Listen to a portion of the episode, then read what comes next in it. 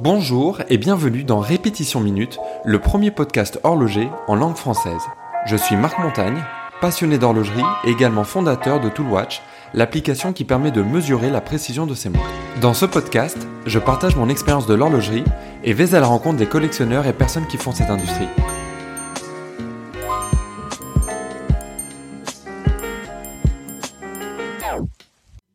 J'ai passé le week-end dernier dans les salles de vente aux enchères à Genève.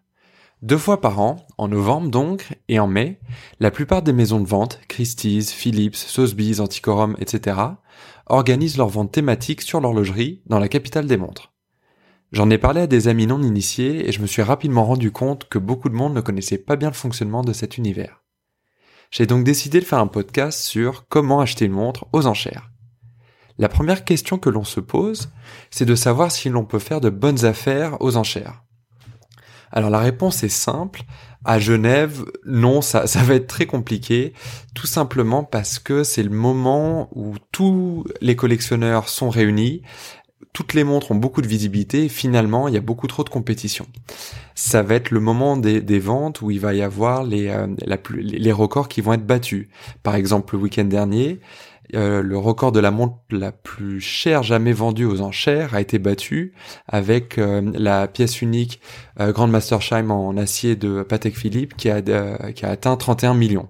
Donc clairement, si on veut être discret et profiter, enfin faire une bonne affaire, il, il va falloir choisir choisir ses ventes. Et la, bonne nouvelle, c'est qu'il y a des ventes qui ont lieu euh, toutes les semaines dans les hôtels de, de vente. Euh, euh, enfin, c'est souvent le week-end d'ailleurs, dans les hôtels de vente partout en France et, dans le monde.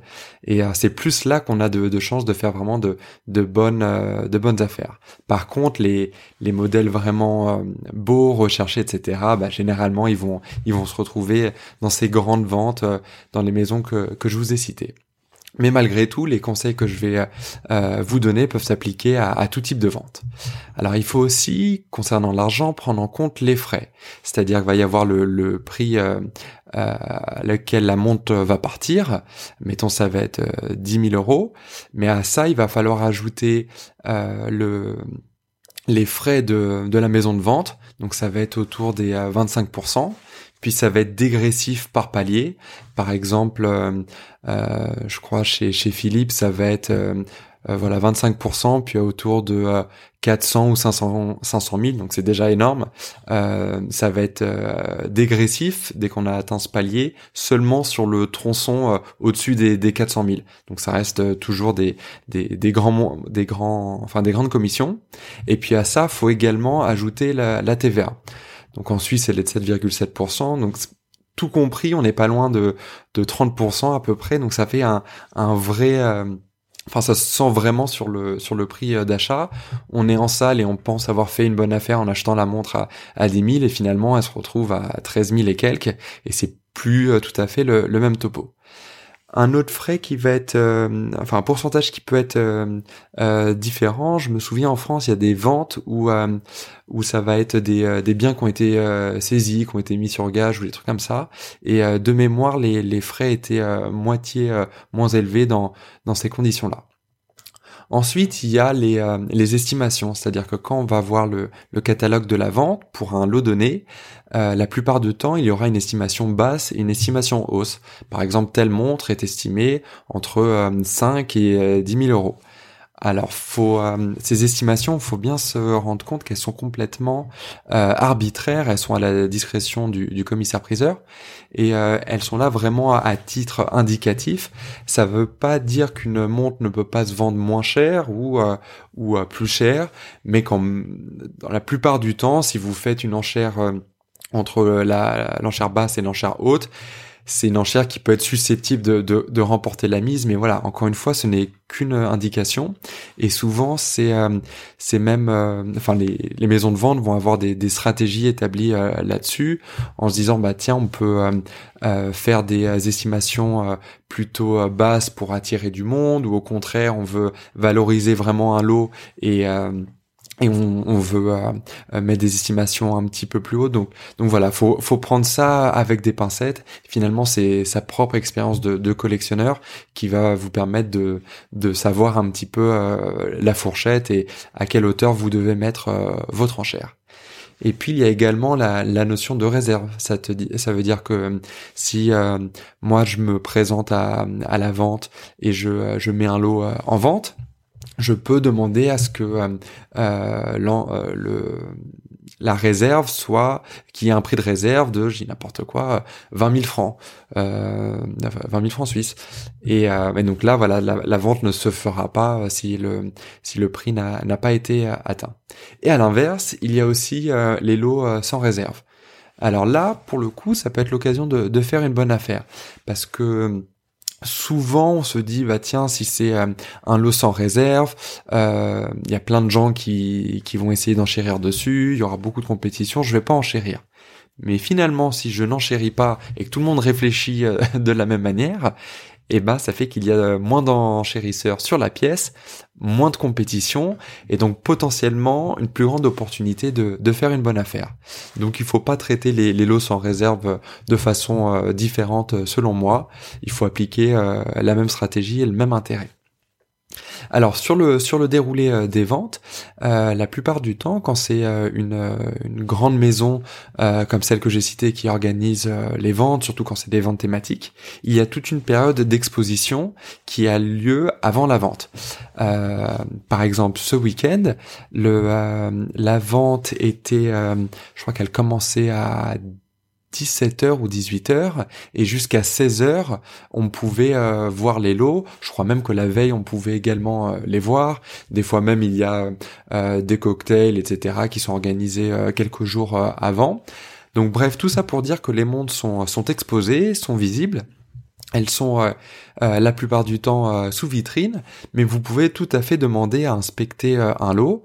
Donc pour ça, on va vous demander de, remplir un petit papier avec le, numéro du lot, une petite signature, et puis vous signerez après quand, vous retournerez la, montre. mais tout ça, ça vous permet... Alors vous avez une limite, vous pouvez pas prendre 15 montres à regarder en même temps, mais vous pouvez tout à fait en regarder 3, 4, 5.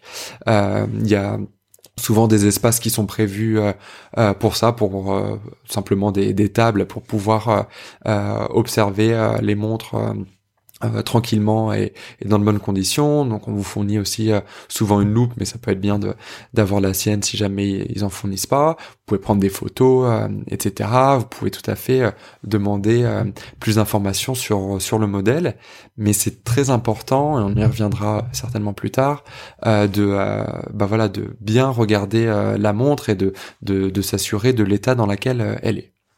Alors ensuite le, euh, le, le, jour J, euh, donc il y a, il y a les enchères et il y a plusieurs modes d'enchères. Alors je dirais que le, le plus connu, celui qu'on voit évidemment euh, dans les films, c'est euh, quand vous êtes sur place dans la salle, il y a le, le commissaire qui fait euh, monter les, les, enchères et puis il y a les enchérisseurs qui, qui vont lever les, les plaquettes. Alors pour ça, c'est euh, bah, c'est comme dans les films en fait, c'est très simple. Il suffit de, s'enregistrer euh, auprès de la maison de vente.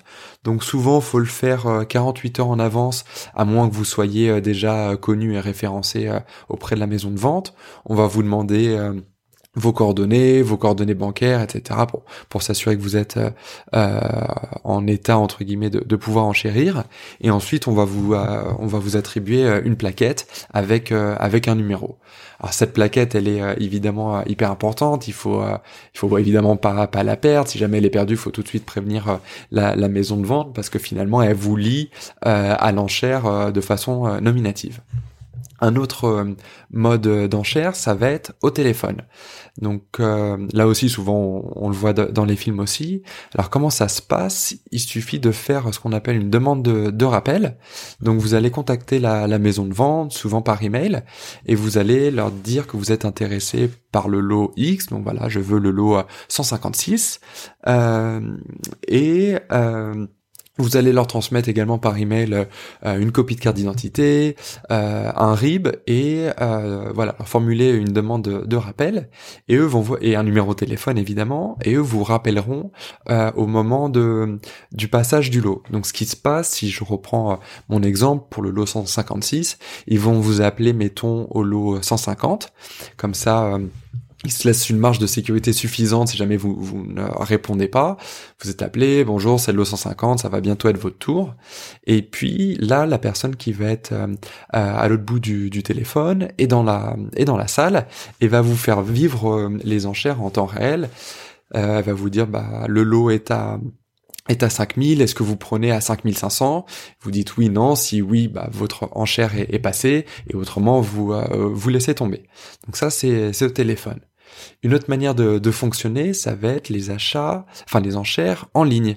Alors je parle pas de, de eBay parce que les enchères sont sont jamais vraiment directes directes, elles, peuvent s'étaler sur euh, sur une longue période sur eBay, mais vraiment les, les en ligne sur le le site de, de la maison de vente ou euh, Draw, euh, je crois que c'est Draw Live le nom de la plateforme, organise euh, beaucoup de ventes aussi via leur plateforme. Enfin quasiment toutes leurs ventes se, se trouvent aussi sur sur Draw Live.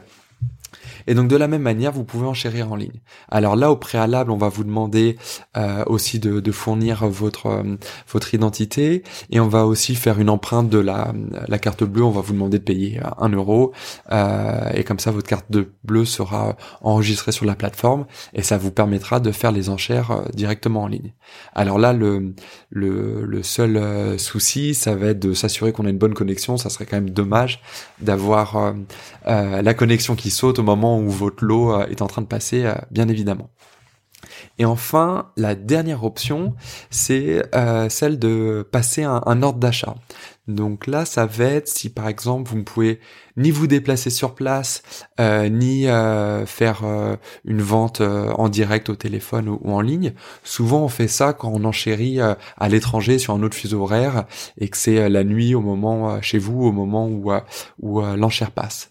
Et alors là, de la même manière, on envoie un, email à, la maison de vente et on apparaît les coordonnées euh, d'identité bancaire et on indique le montant maximum euh, auquel on souhaite euh, on, jusqu'auquel on, on s'engage son enchère maximum tout simplement.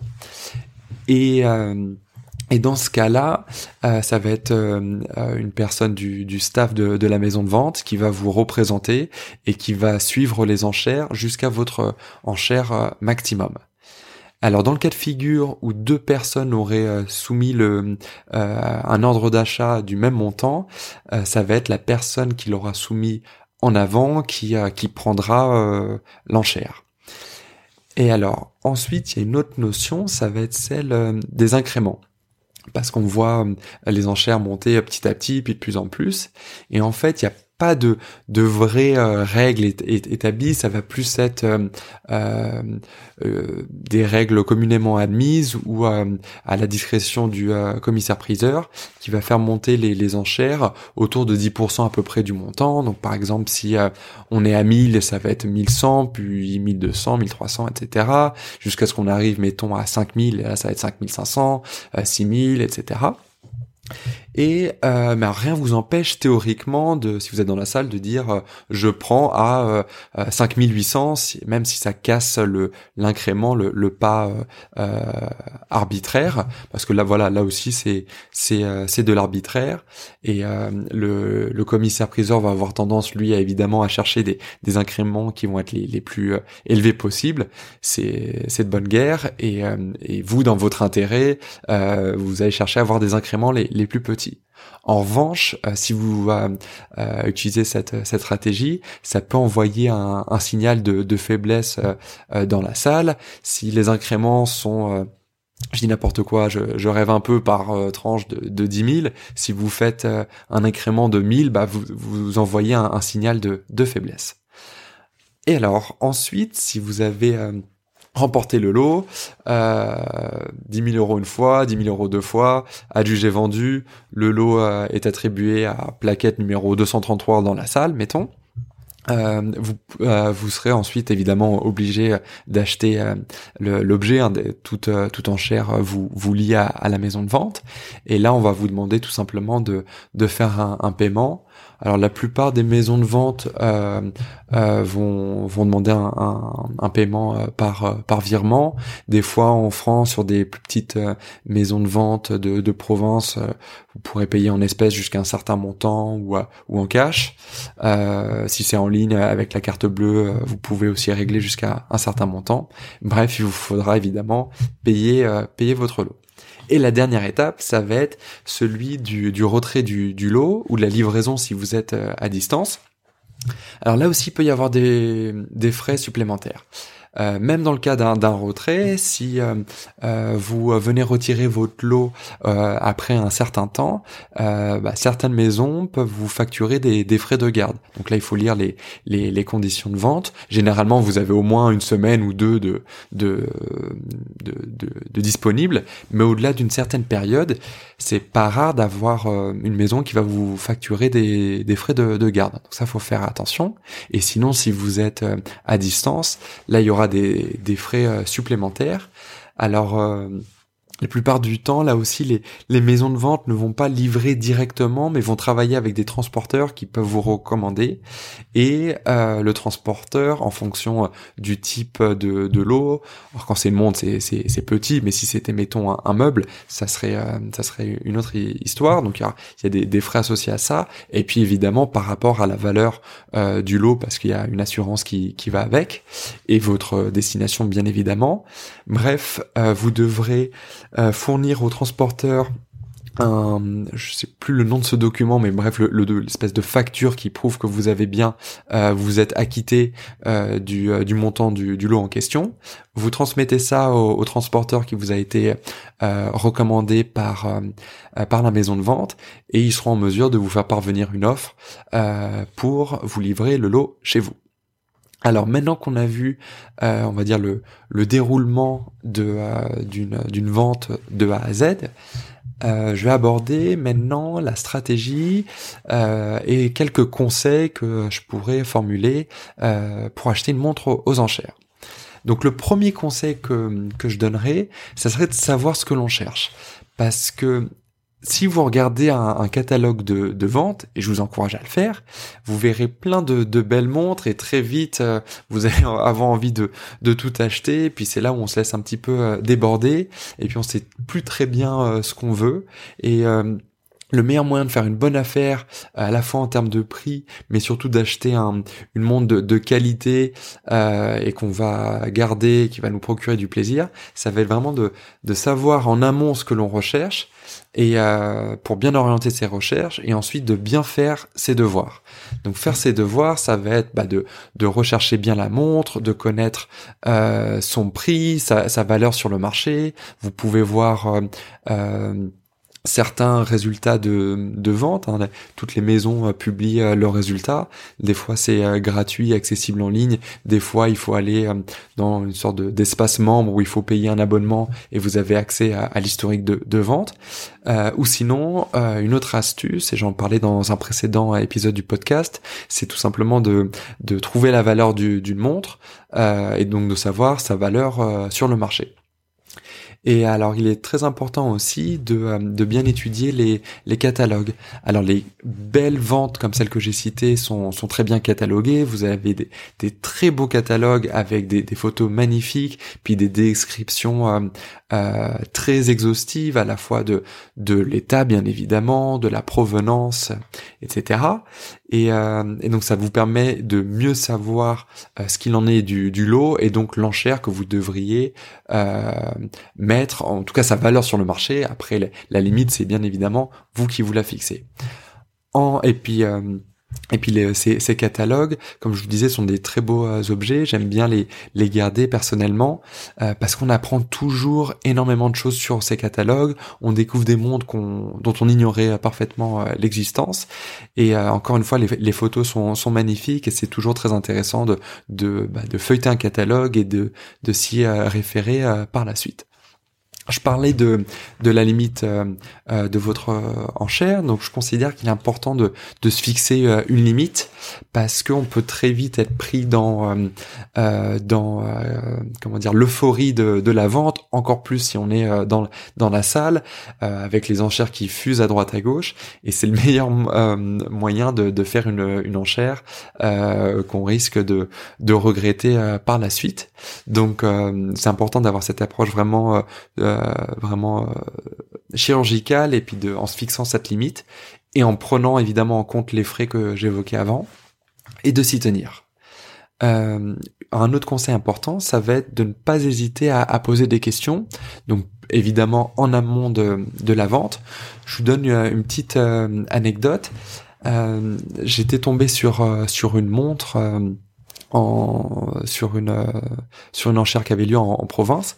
À ce sujet, il existe des, des sites euh, comme euh, Interenchère par exemple qui permettent de de faire des alertes sur des sur des mots clés. Donc ça permet de voir des euh, des, des ventes qui ont lieu un petit peu partout en France sans qu'on soit forcément sans recevoir les catalogues ou ou connaître les, les maisons de vente. Et alors souvent dans les euh, les, les, petites maisons euh, euh, de vente de, de, province, les catalogues vont vont être pas aussi fournis que, que les grandes ventes et, c'est bien normal. Ces maisons organisent des ventes tous les week-ends. des fois ça va être des ventes où il y aura des montres, mais des bijoux, des livres. Enfin dans dans la même vente, c'est pas forcément des, des ventes thématiques. Donc voilà, les, les catalogues vont être vraiment très très très succincts, en tout cas les, les descriptions. Et alors là, il faut pas hésiter, évidemment, à demander euh, davantage euh, d'informations.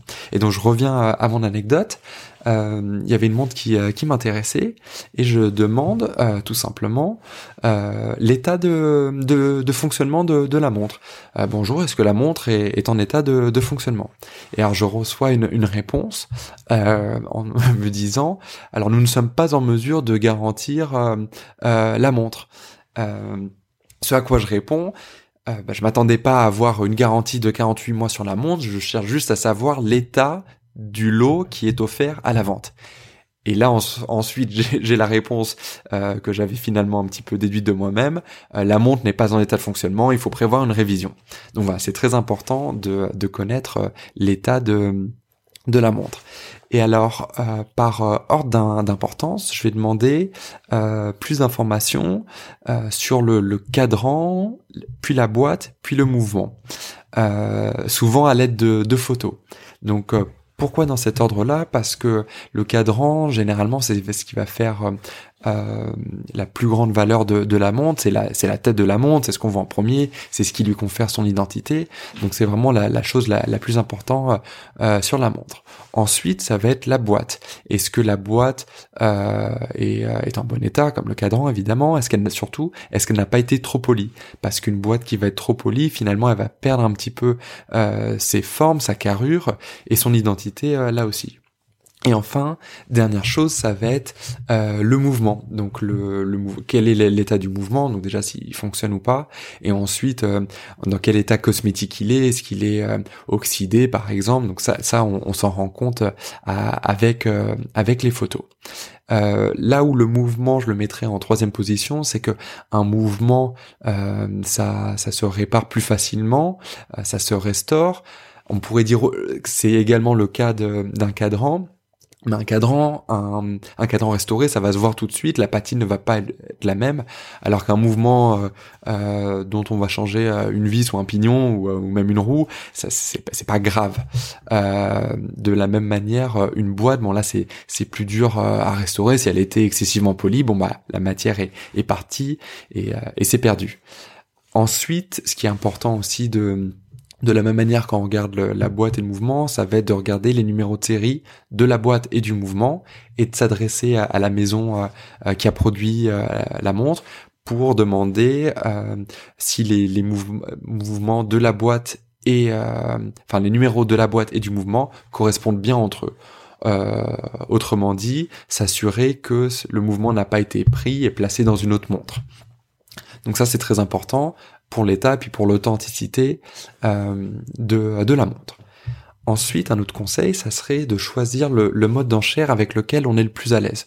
Donc ça, ça, euh, ça s'acquiert avec euh, l'expérience, mais comme je vous le disais, bah, peut-être que en étant sur place, ça peut être un peu intimidant, ou à l'inverse, on est porté par l'euphorie et on fait un petit peu n'importe quoi. Mais l'avantage d'être en live, c'est qu'on peut euh, vraiment sentir la salle, on peut voir les, les, acheteurs autour de soi, on peut intervenir plus facilement euh, euh pour placer son, son, enchère, son enchère soi-même. Donc ça a quand même évidemment beaucoup d'intérêt. Et puis en soi, c'est vraiment euh, une expérience.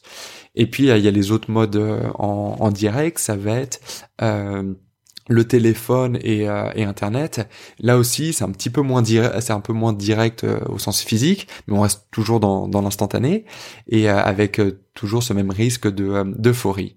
L'autre option comme je vous le disais ça va être de, de faire de faire un ordre d'achat. Et alors là on n'est plus vraiment en direct parce que ça dépend plus de nous. L'ordre a été passé 500 euros maximum et puis voilà c'est passé advienne que pourra euh, donc là, il y a moins de, de risques, enfin, il y a même pas de risque de, de dépasser sa, sa, mise maximale. Euh, le seul euh, souci, ça va être que euh, finalement, bah, le lot peut partir théoriquement, si je reprends mon exemple, à 500, ça peut partir à 550. Et là, euh, si vous sentez que l'acheteur est fébrile, vous aurez pu, si vous étiez présent, faire une offre à 600 et reporter l'enchère. Bon là, évidemment, ça ne sera, ça ne sera pas possible. Un autre conseil, ça va être euh, de euh, se renseigner sur euh, sur l'heure du de passage du lot et d'être prêt, parce que quand vous voyez les les ventes, elles vont elles sont elles sont affichées pour une heure donnée. vous savez que la, vente commence, bah, si je reprends l'exemple là samedi, je crois que ça commençait à 18 h Donc on sait qu'à 18 h le premier lot passe sous le marteau. Et alors la plupart des maisons de vente vont communiquer sur euh, un rythme de passage, le nombre de lots qui vont être capables de passer à l'heure. Mettons, euh, et ça se voit aussi euh, souvent en ligne, on va dire bah, sur cette vente, on est à 48 lots de l'heure, mettons. Et ça vous permet d'estimer à peu près l'heure à laquelle votre lot va passer sous le marteau. Alors c'est important parce que les ventes peuvent euh, durer plusieurs plusieurs heures. Euh, il est pas rare d'avoir des des euh, des ventes avec plusieurs centaines de lots qui vont passer sous le marteau. Alors ça peut aller très vite un lot, moins d'une minute, mais n'empêche que quand il y en a 250, 300, bah ça, mis bout à bout, ça fait pas mal de temps et vous n'allez pas bloquer toute une journée ou une après-midi euh, comme ça sans, sans savoir à quelle heure euh, va passer euh, votre lot. Donc vous pouvez tout à fait, à savoir à peu près à une demi-heure près, mettons, quand votre lot sera susceptible de passer et donc d'être prêt pour ce moment. De la même manière, c'est important de connaître le reste euh, du catalogue. Euh, il n'est pas rare, quand il s'agit d'une vente thématique, d'avoir plusieurs fois le même modèle qui va passer sous le marteau. Et alors là, ça peut faire partie de votre stratégie de, savoir précisément quelle montre euh, vous allez essayer d'avoir. Soit vous pouvez euh, essayer d'avoir le, premier, euh, la première occurrence de, de ce modèle-là, mais peut-être que la compétition sera plus forte ou peut-être choisir de se reporter stratégiquement sur un, lot ultérieur, sachant que potentiellement euh, le précédent résultat peut aussi donner le ton pour le, pour le lot à venir. Il peut aussi avoir des différences euh, en termes de d'état de entre les deux lots pour une même euh, pour une même euh, référence. Et là, ça peut être à vous de, de choisir quel est le, le, lot précisément que vous avez identifié sur lequel vous souhaitez enchérir, ou tout simplement enchérir sur euh, sur les, les, les deux lots en même temps. Et alors une autre astuce qui est qui est euh, commune et que j'ai vu là aussi ce, ce week-end. Euh, donc il y avait euh, deux euh, deux personnes qui enchérissaient l'un sur l'autre sur sur une une même montre et ça montait 10 000, 20 000, 30 000, etc. Puis ça continuait et puis puis ça arrivait, je crois que c'était c'était par un incrément de, de 5, donc c'était à 90. Et puis là, il y a un troisième enchérisseur sorti de nulle part qui a annoncé 95. Et alors ça, l'effet, c'est euh, ça, ça, ça peut avoir tendance à, calmer un petit peu les, les deux premiers qui s'imaginaient être juste l'un contre l'autre. Et puis là, ils voient une troisième euh, personne débarquer nulle part. Ça peut éventuellement les, les décourager. Personnellement, c'est euh, c'est une c'est une astuce, une stratégie que j'aime bien utiliser de de temps en temps. Voilà, j'espère avoir réussi à vous donner quelques conseils pour acheter une montre aux enchères. C'est en tout cas une belle expérience à vivre pour l'amateur de montres, et dans le cas de Genève, l'opportunité de revoir des amis collectionneurs du monde entier pendant ces quelques jours, où la ville va devenir le, centre du monde horloger. Si vous prévoyez de venir à, Genève, une bonne idée pourrait être de se synchroniser euh, sur les ventes euh, de montres, et ça tombe bien, la prochaine est en mai, et c'est peut-être la période la plus agréable pour profiter de la ville. Merci d'avoir suivi ce podcast. Vous pourrez retrouver les notes de cet épisode sur répétitionminute.com. Vous pouvez également vous abonner au podcast Répétition Minute sur Apple Podcast, Spotify ou autre plateforme et laisser un avis sur iTunes si le podcast vous a plu. N'hésitez pas à partager ce podcast avec vos amis. C'est un joli cadeau et ça coûte moins cher qu'offrir une montre. Merci et à bientôt.